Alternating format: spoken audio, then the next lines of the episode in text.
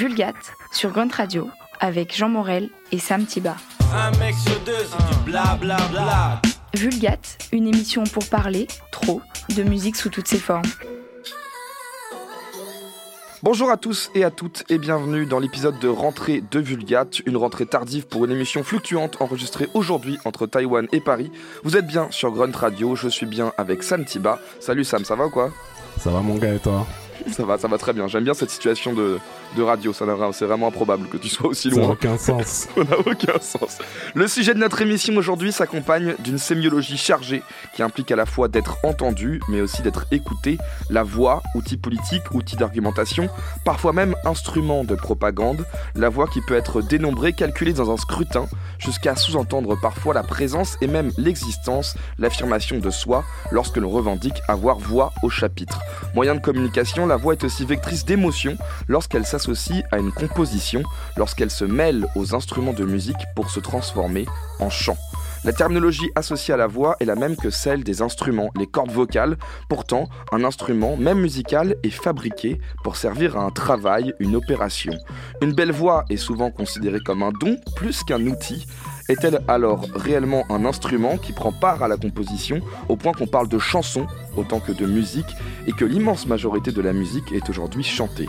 Alors la musique doit-elle être chantée ? La voix est-elle un instrument ou un médium de sens qui transforme la musique en chant ? La voix est-elle réellement un instrument de musique ? Voilà tout simplement le sujet de cette émission. Et la première question que j'avais un peu envie de te poser, je pense que c'est bien pour ouvrir un peu le, les conneries qu'on va se raconter aujourd'hui, c'est... Mec, ton intro, elle est trop chaude, hein, je crois qu'on peut s'arrêter là. ça, ça y est, c'est terminé. Non, parce que justement, pour moi, l'objectif, c'était vraiment de se poser des, des questions. C'est pourquoi, euh, pourquoi est-ce que tu penses qu'aujourd'hui, quatre-vingt-dix pour cent de la musique est chantée ? C'est-à-dire qu'on a l'impression qu'à chaque fois qu'on fait de la musique instrumentale, c'est un choix et, c'est un, et on se dit « Ah oh bah, c'est ouf, le mec fait de la musique instrumentale », comme si c'était un truc un peu rare, tu vois. Pourquoi, avant de rentrer dans le fait que la voix est un instrument, pourquoi est-ce que tout le monde chante ? Alors ma théorie, tu me prends de court, hein. Du coup ça serait une théorie qu'elle euh, sera peut-être différente à la fin de, de l'émission, okay. Mais je pense que déjà il y a un truc de reproduction qui est possible pour chaque être humain, mm-hmm. Qu'on chante faux ou juste, euh, moi je te fais écouter un morceau, euh, bah, tu pourras me le chantonner ensuite, tu vois, mm-hmm. Et euh, tandis que je te fais écouter une partition de piano ou un riff de guitare, si tu chantes pas juste c'est plus dur de me le faire. Le fait que maintenant dans la musique chantée il y ait les mots, ça facilite la mémorisation, mmh. Donc la restitution en tant qu'auditeur de ce que tu as écouté, mmh. Elle est beaucoup plus simple. Les mots, ça transporte des émotions, on dit souvent que la voix c'est l'âme, donc je pense que ça touche plus profondément les gens, mmh. Et euh, je pense qu'il y a aussi un truc de, de déformation culturelle où maintenant on n'envisage pas la musique sans une voix, alors qu'avant, comme on va pouvoir en parler, euh, c'était tout l'inverse.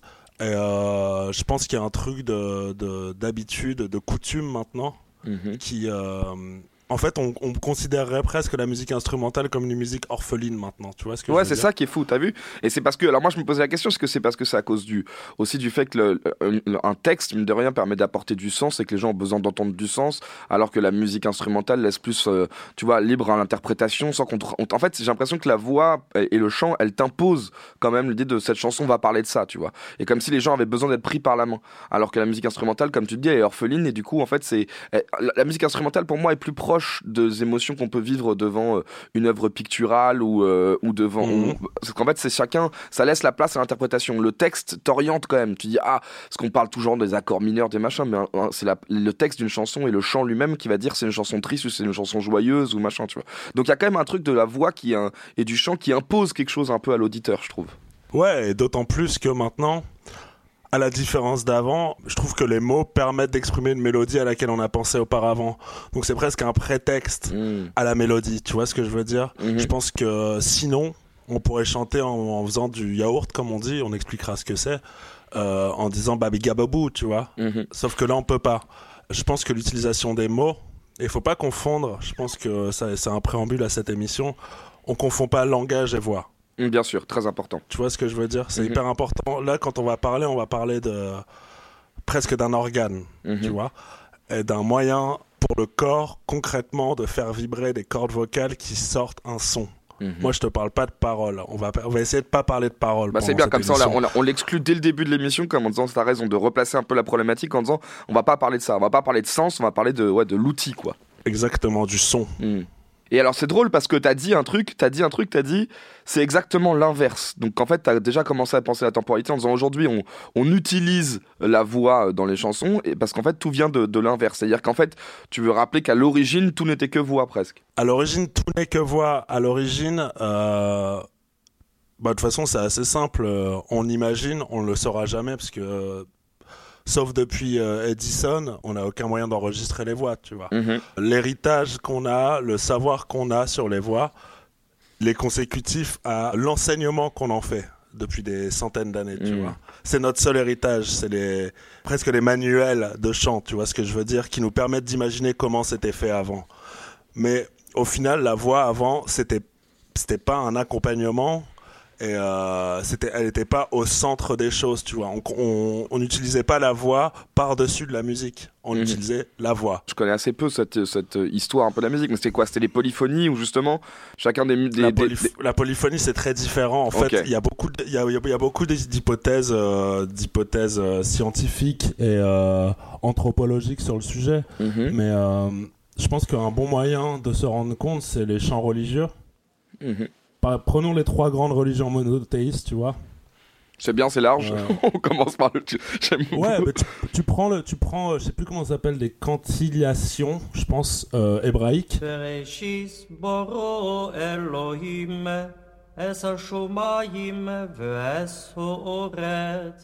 On a tous vu euh, une vidéo d'une bar mitzvah, d'un cum dans une série ricaine, tu vois. Mm-hmm. Et... Euh...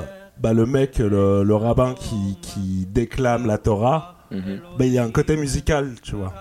Et euh, ce côté musical, il est inné à l'homme, tu vois. Et je pense que... Et on parle pas de notes, hein. Mmh. On parle pas de notes, on parle presque de, de puissance de la voix à certains moments, d'accent, de respiration. Mmh. Et ça, ça, permet de, de, ça permettait de faire passer un message religieux. Ensuite, euh, tu prends une sourate du Coran... Tu, prenons l'appel à la prière du Muezzin. Ouais. Tu vois. Allahu Akbar, Allahu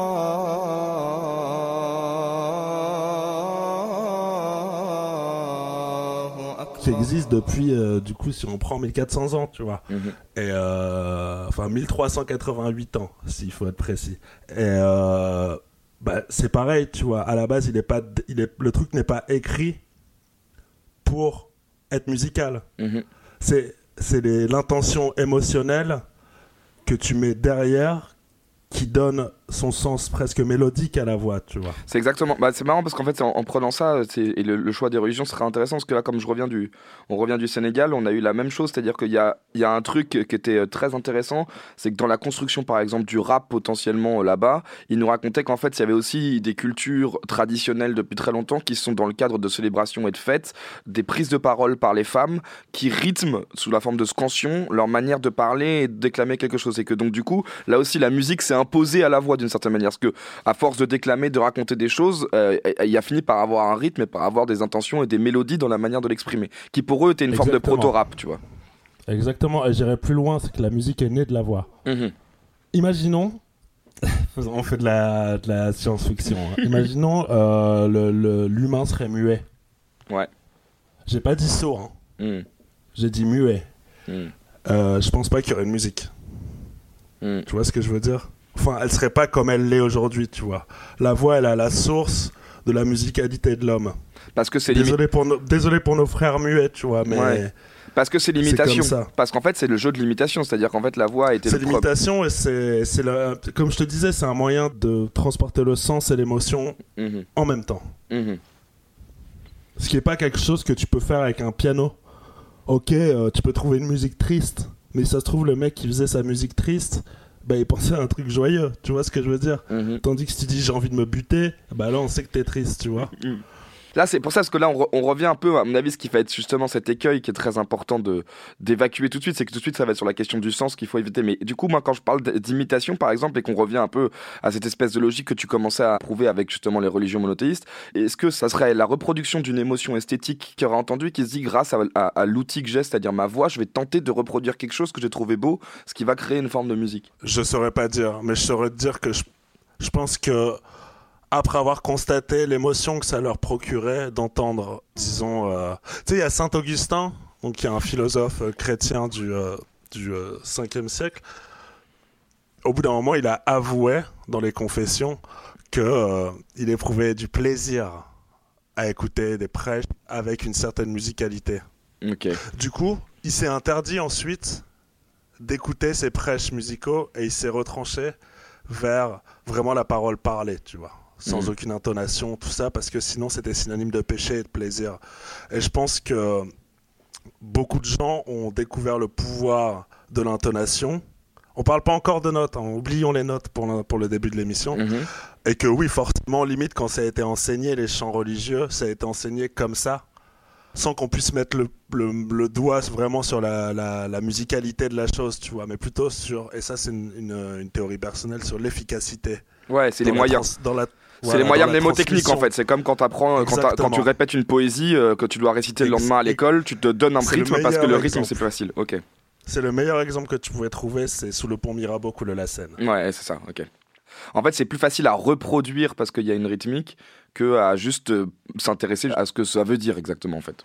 Ouais, et au-delà de ça, je pense même que ça réveille les gens endormis dans la salle, tout ouais, simplement. Ouais, c'est ça. Comme, comme un discours est rythmé en fait. Exactement. Hein. C'est-à-dire que moi c'est marrant parce que plus je, je, je, je préparais l'émission, plus je voyais en fait vraiment, euh, tu vois, des gambettas ou des gens qui montent sur une estrade et qui s'adressent à la foule. Pareil, il y a un truc de l'ordre de la scansion, c'est-à-dire que t'embarques les gens dans la manière dont sont les grands orateurs, et je pense que même Cicéron pour le coup, euh, puisqu'on revient un peu au classique, euh, doit théoriser à peu près la même chose, c'est-à-dire qu'en mettant du rythme, en mettant tes intonations en fin de phrase, et cetera, c'est sûr que t'embarques les gens avec toi parce que tu les fais rentrer dans une forme de transe en fait, et c'est déjà pas des notes, mais déjà un rythme. Mais, et une forme de musicalité.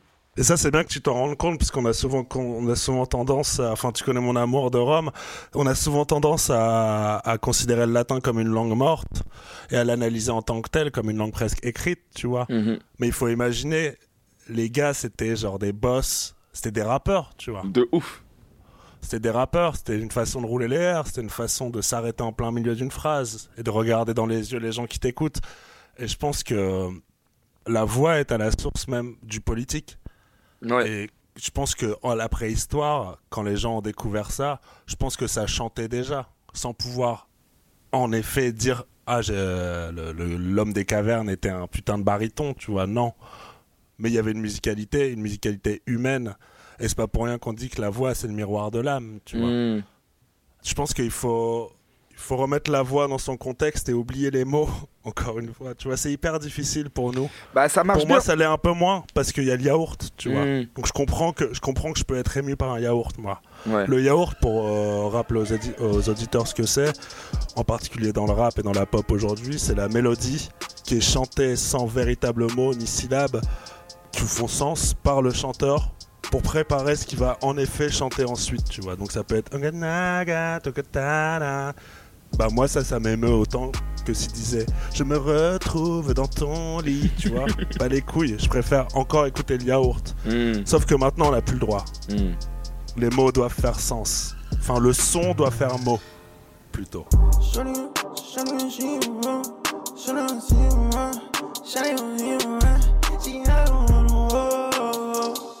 Moi, ce qui m'intéresse dans ce que tu dis là, tu parles du yaourt, et cetera. Et en fait, dès le début, quand même, t'as apporté un truc, une nuance qui est quand même capitale, c'est celle de la musique enregistrée. Est-ce que c'est de la musique enregistrée, du coup, qui a transformé véritablement cette voix en instrument ? Parce que si on imagine que les gens faisaient de la scansion, très souvent, tu ne peux pas entendre ta propre voix. C'est que l'enregistrement qui te fait souvent faire découvrir, d'ailleurs, aux gens qui sont toujours un peu kéchos. La première fois qu'ils s'entendent, on dit « Waouh, c'est waouh, mais c'est trop bizarre, tu vois ?» C'est pour ça que c'est kiffant d'être à la radio avec un casque et de se dire « Putain, comme je suis suave !» Exactement. Avec cette compression formidable à la réalisation. Exactement. Non mais tu vois ce que je veux dire, c'est-à-dire qu'en fait moi je me pose la question de quand il y a eu quatre personnes peut-être potentiellement qui chantaient ensemble ou une personne qui chantait, est-ce que c'est pas donc il y avait potentiellement la personne qui, et c'est là où je... c'est vraiment un des sujets qui me paraît important qu'on va sans doute aborder, mais tu sais ce... cette espèce de mythe de la voix est un don. Tu vois, il y a des gens qui sont touchés par une espèce de grâce où leur voix est jolie et d'autres, ils ont une voix lambda et nulle, et cetera. Est-ce que c'est la musique enregistrée qui a créé un peu une norme esthétique où on se dit... Non, tout... non, non, non, non, non, non. Déjà, il faut savoir que pour les gens, l'harmonie, l'harmonie, euh... putain, on va résumer ça hyper simplement. L'harmonie, c'est le fait de jouer plusieurs notes en même temps et que ça crée quelque chose de, de musical, en l'occurrence, tu mmh. vois. Donc, euh, les gens pensent que l'harmonie a toujours existé. Mais non. l'harmonie n'a pas toujours existé, tu vois. Dans l'Antiquité grecque, par exemple, il y a des philosophes qui disaient que l'harmonie, c'est-à-dire deux notes en même temps, c'était le devil, tu vois, le diable. Mm-hmm. Les théories disent que c'est arrivé vers le dixième siècle en Angleterre. Encore une fois, on n'a pas pu aller voir en Afrique à ce moment-là, donc mm. euh, my bad. Mais euh, l'harmonie n'est pas un truc inné chez l'homme, tu vois ce que je veux dire. Donc ce que t'évoques là, les quatre mecs qui chantent ensemble, à l'échelle de l'histoire de l'humanité, et ça j'aime toujours le faire, faut prendre un peu de hauteur, c'est méga récent. Ouais, en fait, c'est, en fait c'est, un, c'est impossible même que cette question soit posée, parce que ça n'existait, enfin, la situation de production de musique n'existait pas en fait. C'est-à-dire que les gens ne chantaient pas ensemble, quoi. Exactement, et euh, on évitait même de chanter ensemble, mm. ou on chantait la même chose. Mm. Attention, on chantait à plusieurs, mais on chantait la même chose. Parce que, en fait, je pense qu'il faut aussi mettre un nouveau critère dans cette discussion, c'est le volume. Et je te dis ça en montant le volume sur ma carte de son, c'est de dire. Hein. Et euh, en gros, la recherche du volume. Mm. Donc, en fait, la recherche du volume, d'abord, on y a, on y a accédé au volume grâce à quoi ? Grâce à la superposition de voix qui faisaient la même chose, obviously, tu vois. Mm. Et pas avant le, le milieu du Moyen-Âge, du coup, en particulier grâce à l'influence des, des chanteurs de Notre-Dame de Paris. Mmh.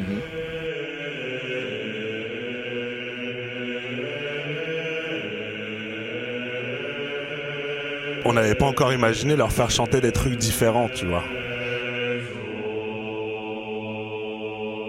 Ensuite, au, au quinzième, au seizième siècle, il y a eu la, ce qu'on appelle le bel canto. Ouais, ça c'est qui est le, le beau chant.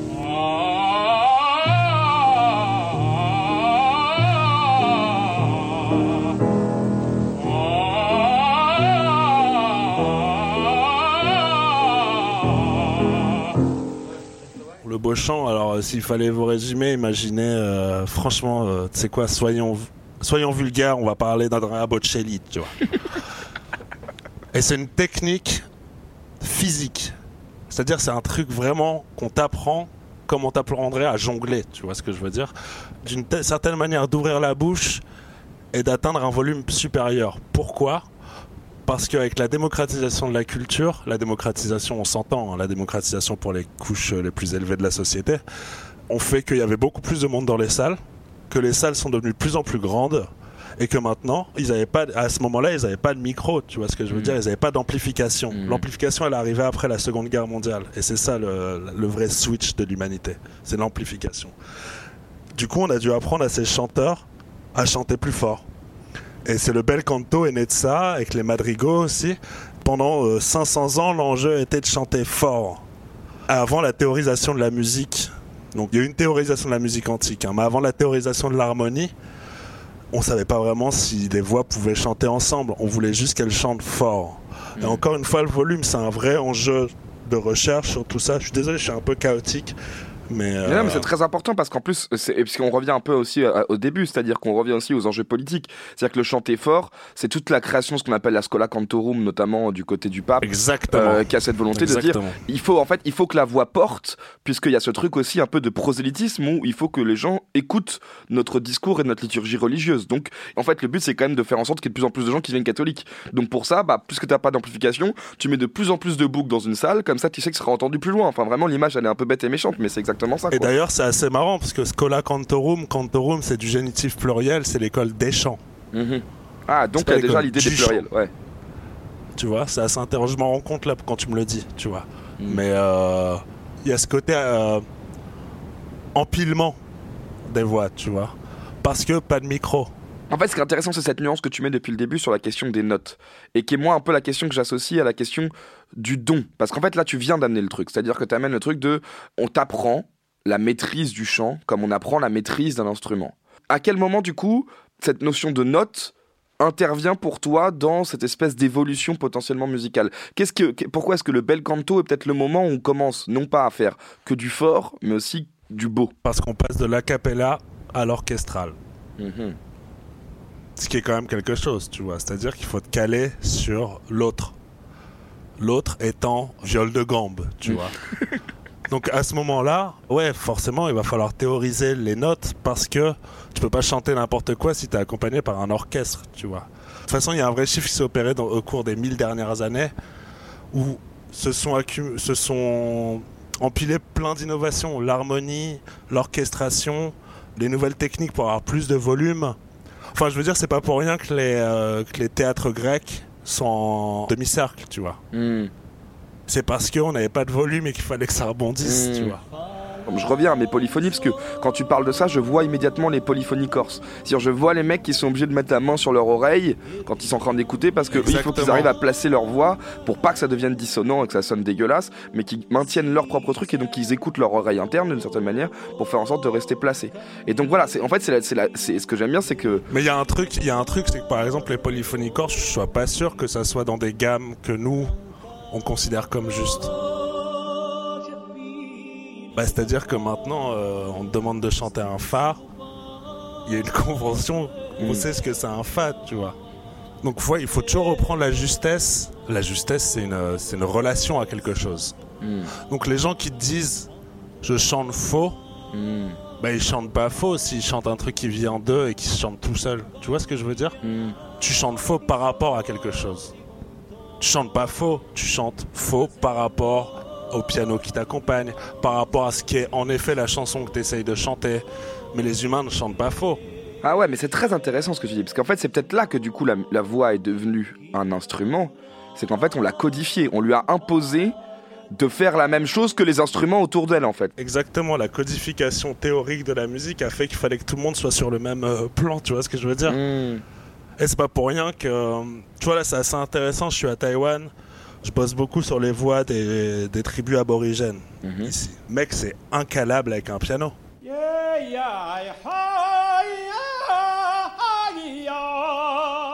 suis obligé de me foutre un autotune dessus. Pourquoi ? Parce que c'est pas eux qui sont, c'est pas eux qui sont faux. C'est, que c'est, c'est énorme, c'est énorme à toi de musique occidentale. Exactement. Tel qu'on... Exactement. Et c'est pour ça que l'autotune c'est génial déjà, parce que ça donne confiance à des gens qui ont une belle voix mais qui chantent faux. Attention, encore une, une nouvelle, euh, mm. un, un nouveau facteur.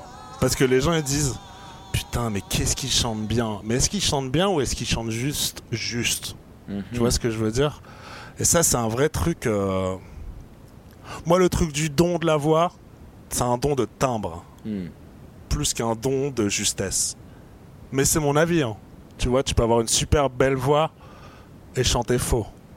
Mais dans nos sociétés contemporaines, on a tendance à confondre justesse et beauté de la voix ou euh, genre beauté de l'organe en lui-même. Tu vois ce que je veux dire ? mmh. et, là, et je le sens même toi quand tu parles, quand tu dis « Ah, lui, il a un don », c'est que dans ta tête, il chante juste. Ouais.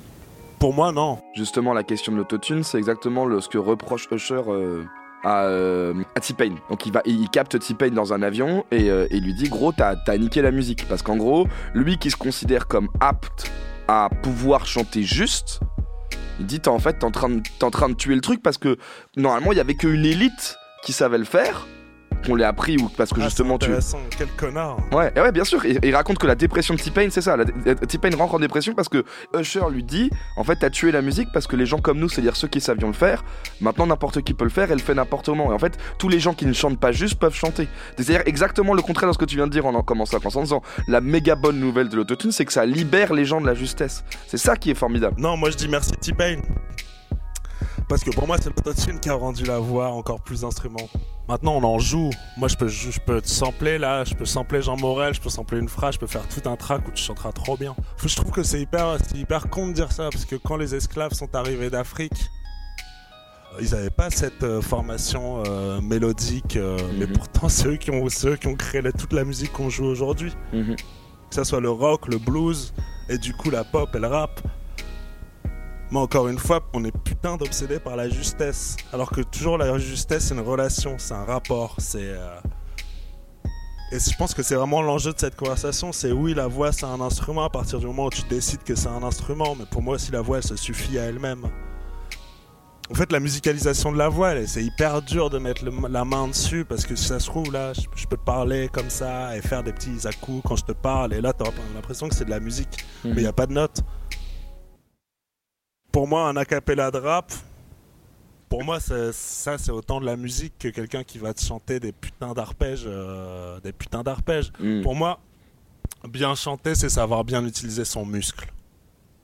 Et quand tu dis que c'est un don, pour moi, le vrai don, c'est de bien utiliser son muscle sans avoir appris comment utiliser son muscle.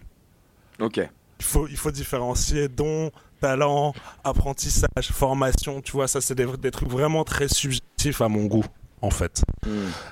Pour moi, ça a vraiment changé. C'est l'enregistrement et euh, l'amplification. Tu vois, l'amplification dans les années cinquante, euh, ça nous a permis de fredonner fort. Southern trees bear strange fruit. Parce qu'en fait, on pourrait partir du postulat, et il y a d'ailleurs des gens qui le pensent, qui disent qu'en gros, toute la musique telle qu'on l'a, on l'a connue, on va dire, telle qu'elle a été créée, donc de la musique classique, le jazz, et cetera. On pourrait imaginer qu'en gros, c'est les douze degrés, tu vois, les intervalles et les demi-tons de la musique, ça je me, je me base sur les trucs que j'ai lus et tout, tout pourrait partir de la voix. C'est-à-dire qu'en gros, on n'arrête pas de dire que la voix est une imitation de la musique, le pire, le pire étant le beatbox, qui ont tenté avec la voix d'imiter la musique, ce qui est catastrophique. Et en fait, c'est l'inverse. Et on peut imaginer que la musique a tenté d'imiter la voix jusqu'à devenir, par la création des instruments, quelque chose qui est plus performant que la voix elle-même, et du coup, quelque chose qui nous fait écouter. Mais l'amplification change tout là-dessus. T'as tout compris, mec. La musique, elle imite la voix, c'est pas l'inverse. Et ça, il suffit d'y réfléchir très longtemps pour le comprendre, tu vois. Moi, je te parle pas d'un duo de mon piédestal.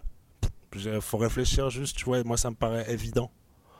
Enfin, sinon, tu sais, à ce moment-là, euh, faut, ça voudrait dire que les premiers mecs qui chantaient, ils imitaient un orchestre de mecs qui tapaient sur des carapaces de tortues, non ? Ouais, c'est ça, en fait. Donc, en fait, la, la premier truc que je disais en disant, est-ce que les gens qui chantaient potentiellement, ils, ils imitaient quelque chose qui les avait émis de la nature ? En fait, c'est, exact, c'est exactement l'inverse. C'est qu'en fait, tout est parti de je tente, je découvre ce que tu dis, c'est-à-dire, en fait, tout le monde n'a pas un don, mais tout le monde a la possibilité de tester sa voix. Il s'avère que la voix crée des tonalités, et ensuite, la musique n'a fait que imiter cette, cette espèce de sonorité qu'on a entendue, quoi. Exactement. Et après, pour caler les Et l'un avec l'autre, on a tout théorisé. Mm. Mais c'est pour ça qu'on parle de musique occidentale, tu vois, c'est pas pour rien, c'est pas genre, ah, c'est la musique faite par les blancs. C'est la codification, et c'est pour ça qu'en en Inde, il y a de la musique atonale. Mm. Un truc auquel reviennent aujourd'hui les gens qui se butent sur le modulaire, tu vois. Mm. Parce qu'ils ont marre des douze tons, les douze demi-tons.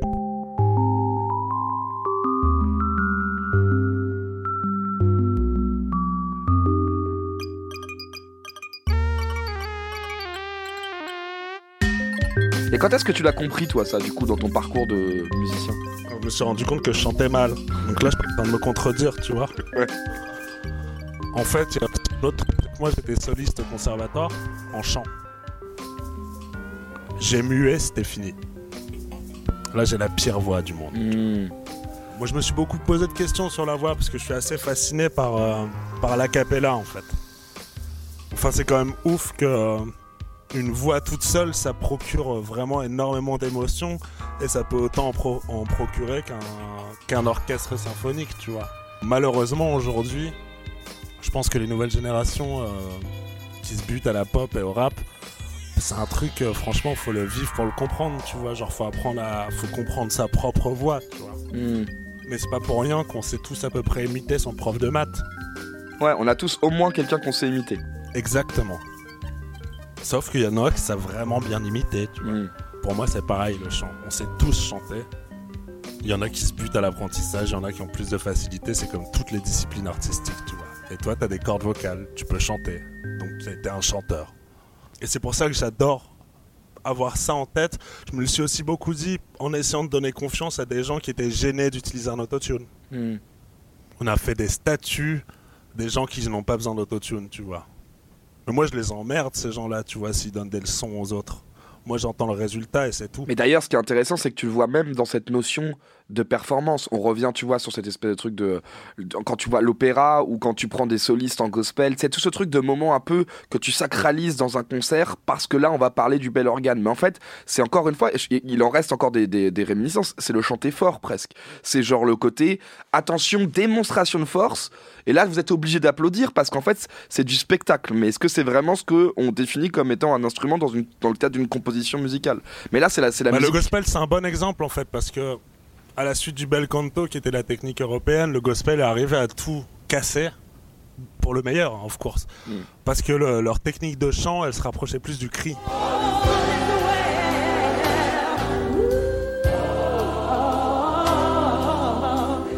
Et c'est pour pour ça qu'en fait, c'est, tu dis que c'est une performance de voir un truc de gospel, mec, ça donne des frissons de voir un mec hurler de la musique. Mmh.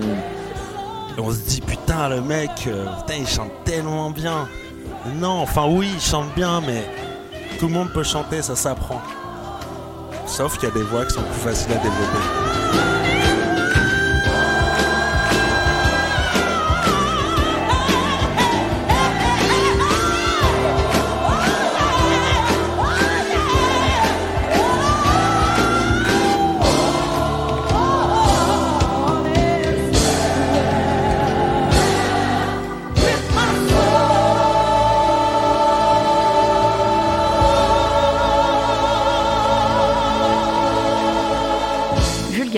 Sur Grunt Radio, avec Jean Morel et Sam Tiba. L'autotune, il y, y, y a eu beaucoup de trucs autour de l'autotune. On a dit que c'est un outil qui pallie aux manquements de la voix, parce que les manquements sont nés de la codification. Mais ce qui était absolument révolutionnaire dans, le, dans les différents mouvements artistiques associés à la peinture, c'est que la différence entre genre, le fauvisme et le, et le cubisme, c'est qu'il y avait une prise de position radicale en disant « ce que je vais te faire esthétiquement n'a rien à voir avec ce que tu avais avant ». Ce qui bloque quand même l'évolution musicale depuis toujours, c'est cette notion de justesse. C'est-à-dire que, en fait, la vraie révolution qui a été l'autotune, c'est qu'on a autorisé un truc pas humain qui était censé, du coup, pour tous les gens qui n'ont pas accepté cette euh, transformation, mmh. quelque chose qui devait sens... c'était, c'était faux, ça correspondait pas aux règles. Et donc, en fait, la vraie révolution esthétique, et cetera, c'est de se, s'affranchir de ce qui a été imposé. C'est un peu comme si on reprend le pictural, c'est, à partir du moment où on a découvert la perspective, donc tu vois, t- nous tous, les enfants, on, a, on allait à l'école et on a dessiné ce fameux cube avec genre les, trois, les, les quatre traits qui partent sur la droite pour donner l'impression que quelque chose est profond, tu vois. On nous a appris en disant, regardez, c'est ça la perspective. Juste, il y a des artistes qui, du coup, ont eu remarre de cette putain de perspective en disant, c'est insupportable qu'on fasse sur la même chose. Le... C'est un putain de bon exemple parce qu'il faut savoir, et ça, ça mindfuck à chaque fois que je le, je, je le lis, c'est que la perspective n'a pas existé dans l'art avant le quatorzième siècle. Mm-hmm. Non mais tu imagines le temps que ça le a pris. Le temps que ça a pris, exactement. Exactement. Bah c'est, c'est la meilleure comparaison depuis le début de l'émission, B G. Bah donc, c'est bien. Est-ce que, finalement, est-ce que le, la quête de cette émission, c'est pas de trouver la meilleure comparaison? C'est depuis le hachis Parmentier euh, sur, euh, que tu as utilisé sur la première émission. Je sais que c'est ça maintenant. Je veux juste trouver la meilleure comparaison. Ah bah c'est, c'est marrant parce que la perspective, c'est aussi euh, c'est un rapport entre deux plans mmh. de la vision. La justesse, c'est un rapport entre deux plans de l'audition. En fait, c'est ça qu'on a compris, c'est qu'en fait, c'est ton rapport à ce que tu veux écouter qui change ton rapport à la justesse. Et donc, en fait, il faut arrêter d'écouter comme on t'a appris à écouter. C'est pour ça qu'il y a un vrai besoin aujourd'hui dans la composition. Euh... Enfin, on a eu les Pierre Boulez, les trucs comme ça, les, les Schönberg. Euh... Lui, il a fait carrément du parler-chanter. Aujourd'hui, les gens, ils se butent pour essayer de te sortir des gammes. Moi, je rêve du moment où on pourra chanter faux en toute liberté, tu vois.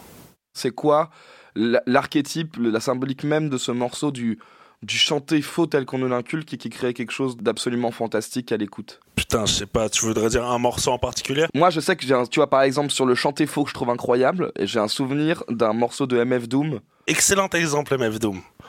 Tu vois, lui, je crois qu'il n'y a jamais d'autotune dans Matt Villainy, tu vois. Non, et, et il fait. Euh, mais il n'a pas, pas peur de chanter faux. Il y a des faux, morceaux en fait. Où il chante, il fait. Et c'est trop laid, mais c'est magnifique. Exactement, c'est, c'est le morceau, ça, il fait. Exactement. C'est incroyable. Ouais. Et, et ce je morceau, pense que ça, il... ça peut être un bon exemple que la justesse n'est pas un enjeu de la voix, que l'enjeu de la voix, c'est que le son sort de ta putain de bouche. Qu'est-ce que c'est bien de terminer par M F Doom. Already woke, spit a joke, barely spoke, rarely smoked, stared at folks when properly provoked, mirror broke, hair share, strawberry morning, gone and more important spawning, torn in, poor men sworn in, corners hen, switching positions, auditioning morticians, sword in a vision, ignoring prison, ignoramuses enlisting, sound dumb, found them, drowning, cows dung, crowns flung, rings a tinkerbell, sing for things as frail as a fingernail, bring a scale, stale ginger lingers, seven figures in vigor, nigga, fresh from out the jail, alpha male, sickest ninja injury this century, enter plea, lend sympathy to limper, simple Simon Ramen M Cs, trees is free, please leave a key, these meager fleas, he's the breeze and she's the bee's knees for she's. G's of G's, seize property, shopper sprees, chop the cheese, drop the grease to stop diseases, Gee whiz pa, doom rock grandma like the kumbaya, mama was a hole hopper, papa was a rolling stone star like Obama, pull a car like old drama, civil liberties, these little titties, abilities riddle me, middle C. Give an M C a rectal hysterectomy, lecture on removal of the bowels, foul technically, don't expect to see the recipe, till we receive the check as well as the collection fee. More wrecked in Section Z, what you expect to get for free? shit from me, history. The key, plucked it off the mayor, chucked it in the old tar pit off La Brea, player. They say he's gone too far. Duma, catch him after Juma on cue. Laka! Do what you gotta do. Grah, the rumors are not true. Got you, ma. No prob, got the job. Hot barred, heart throb. Scotch guard, the barber, cotton swab, dart lob. Baker, cake sweet. Jamaica trading treats on the beach. Make a skeet till her feet's meet. Can it be I stayed away too long? Did you miss these rhymes when I was gone? As you listen to these crazy tracks, check them stats, then you know where I'm at. And that's that. Vulgate sur Grunt Radio, l'émission musicale qui s'écoute parler. Bla bla bla.